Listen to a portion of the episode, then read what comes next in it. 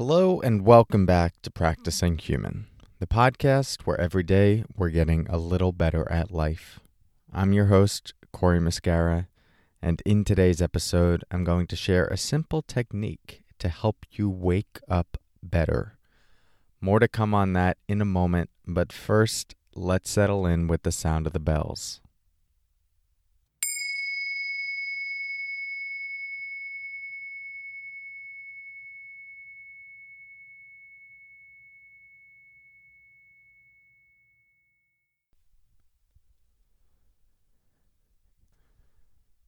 So, do you struggle waking up in the morning?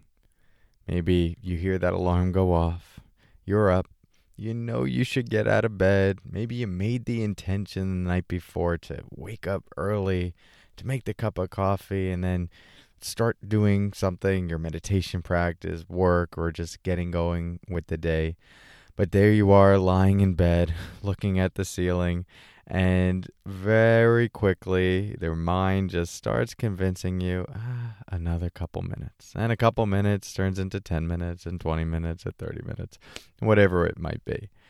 I think we've all been there at one point or another, and some of us have made entire careers out of living that way. Don't worry, I am not here to shame you.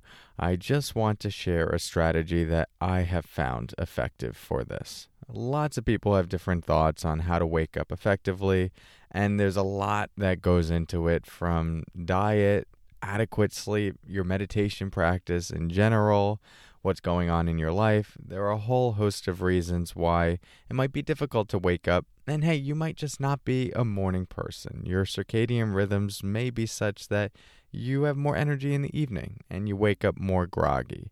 And that's okay. But even with all of that, I still have something that I think could be useful. And it's what I used when I was in Burma. And I was only sleeping a, a couple hours of night. You know, when you're meditating 14 to 20 hours a day, you don't need as much sleep. But still, you know, going to bed around midnight, waking up at 3 a.m., there were some mornings that I just did not want to get out of bed, and it felt so seductive to stay under my sheets on my very thin mattress and not go out into the cold morning and walk to the meditation hall. That all just sounded awful, and a shower wasn't compelling because it was cold.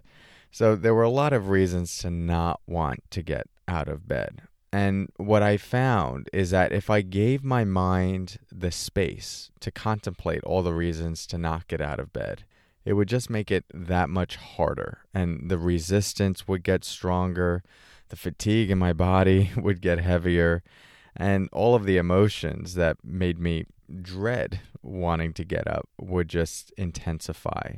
So I needed a strategy that helped me not get so consumed by the thoughts and the fatigue. And what I used was a very simple mental labeling practice, which was the same mental labeling that I was using in my meditation practice during that retreat. And all that involves is simply labeling the experience as it arises. So in meditation, if you're focusing on the breath, you might label the the rising of the belly as rising, the falling of the belly as falling on the exhale. If a thought arises, you label it as thinking. If an emotion arises, you label it as anger, joy, gratitude, whatever.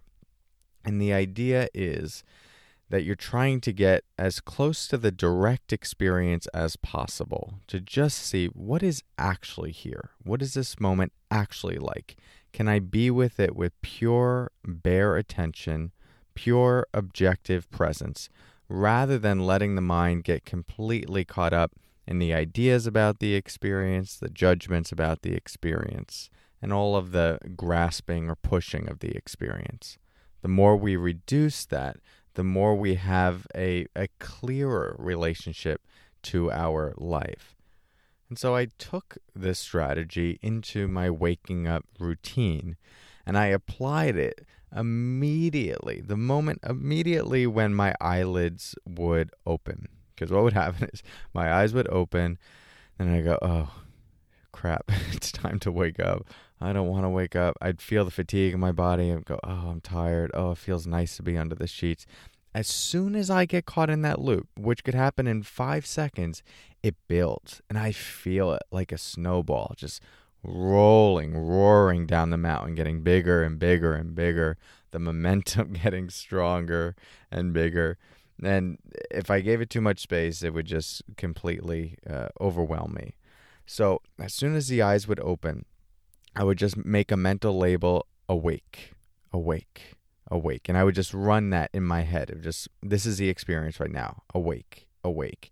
And if my mind would start thinking about something like, oh, I don't want to be awake right now, I want to go back to sleep, instead of getting caught in that, instead of indulging it, I would capture that thought as quickly as possible with the mental label thinking, thinking, thinking. Didn't matter what the thought was. I want to go back to bed, thinking. Oh, this is awful, thinking. I should hit snooze, thinking. So I wouldn't give the thought any space to develop any sort of momentum in my mind. Just catch it as quickly as possible. It's like throwing a cast net on top of it. You just consume the experience, don't give it any space to spread or grow. And simultaneously, I start getting out of bed.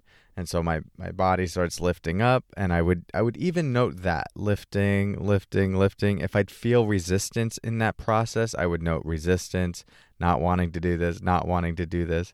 And even though the labeling is of something that is like resistance, like it, it, might sound like, oh, you're labeling not wanting to do it. Doesn't that mean you're kind of embracing the not wanting to do it? No, there's a difference between indulging in the thought, indulging in the experience, and holding it objectively with awareness. And the the mental label of oh the thought not wanting to do this holds it more objectively in awareness so that it doesn't develop an emotional response. And it, it's that emotional response that ends up being heavy and conditioning a, a certain kind of reactivity. So I, I feel myself getting out of bed, lifting, lifting, feet on the floor, not wanting to stand up, thinking, thinking, standing, walk, thinking I should go to the bathroom, walking to the bathroom, walking to the bath, and I'm labeling all of this like right foot, left foot, right foot, left foot. I should go back to bed thinking, right foot, left foot, going to the bathroom, going to the kitchen. Well, I didn't have a kitchen there, but this is how I would do it in real life now.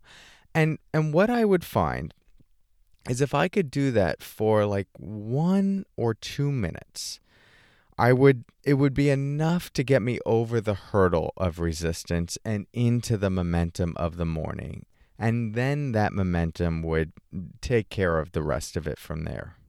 So it was really a, a, strategy to work with those early moments when I was first waking up when the resistance was most strong. Now, some people would say, well, just don't think, jump out of bed and jump into the shower. And that's a that's certainly a way to do that. But a lot of times when we're lying in bed and we're thinking like, "Oh, I should take a sh- cold shower to wake myself up or I should just get out of bed anyway." There's going to be the counter thoughts that arise quickly in that space that say, "Ah, just uh, hit the snooze button or a shower, a cold shower sounds awful right now. There's no way I want to do that."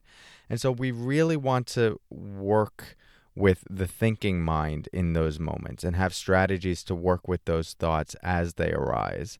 And also, it's a little less oppressive to the system than just like forcing ourselves to jump out of bed. We can do it more slowly. We can rest a couple minutes or a couple moments in the bed as we're sitting there. Notice the mind go off into all those different thoughts of, I don't want to do this. I don't want to get up. I don't want to start the workday. Instead of letting those run wild, we just label them thinking, thinking, thinking. You could do that for actually several minutes lying in bed, just watching those thoughts, labeling them all as thinking, eventually feeling that intention to, to get up, and then starting to get up, noting the body getting up, and the thoughts arise, label them thinking. It's just an easier way to go through that process, and it's working with the the main mechanism of resistance, which is going to be the thoughts and a strategy to uh, address that directly.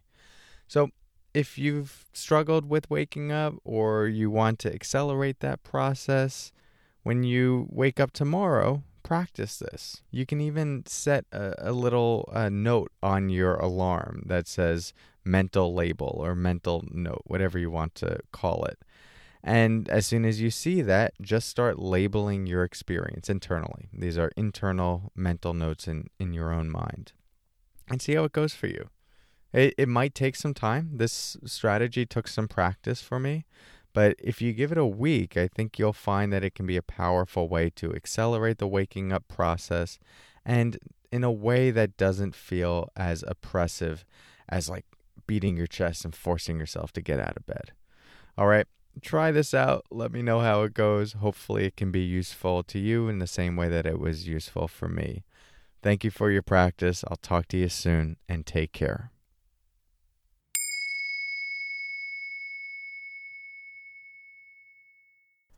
Hey, before you go, a couple announcements. First, if you're new to this podcast and you would like some follow up resources to help you along your journey, like meditations, book recommendations, app recommendations, just text your email address to plus one six three one three three seven eight two nine eight, and you'll get an automated email to your inbox with all of those resources. Also, if you're not yet part of our Facebook group, just search for Practicing Human on Facebook and you can join there. And lastly, if you feel inspired to leave a review about this podcast, if it's helped you in some way, those reviews do go a long way for us continuing to get the good word out there. We don't have ads on this podcast, so if you wanted to give back in some way, that's a small thing that doesn't take more than a couple of minutes, and I love reading all of those reviews. So thanks in advance for that. Thank you for the good work you're doing on yourself. It is always bigger than just you. This work you're doing, this practicing human, is for our families, our communities, our environment, and the world. And uh, I think that's something important to remember, and uh, it's worthy of me thanking you for your practice. So I'll talk to you soon. Until next time, take care.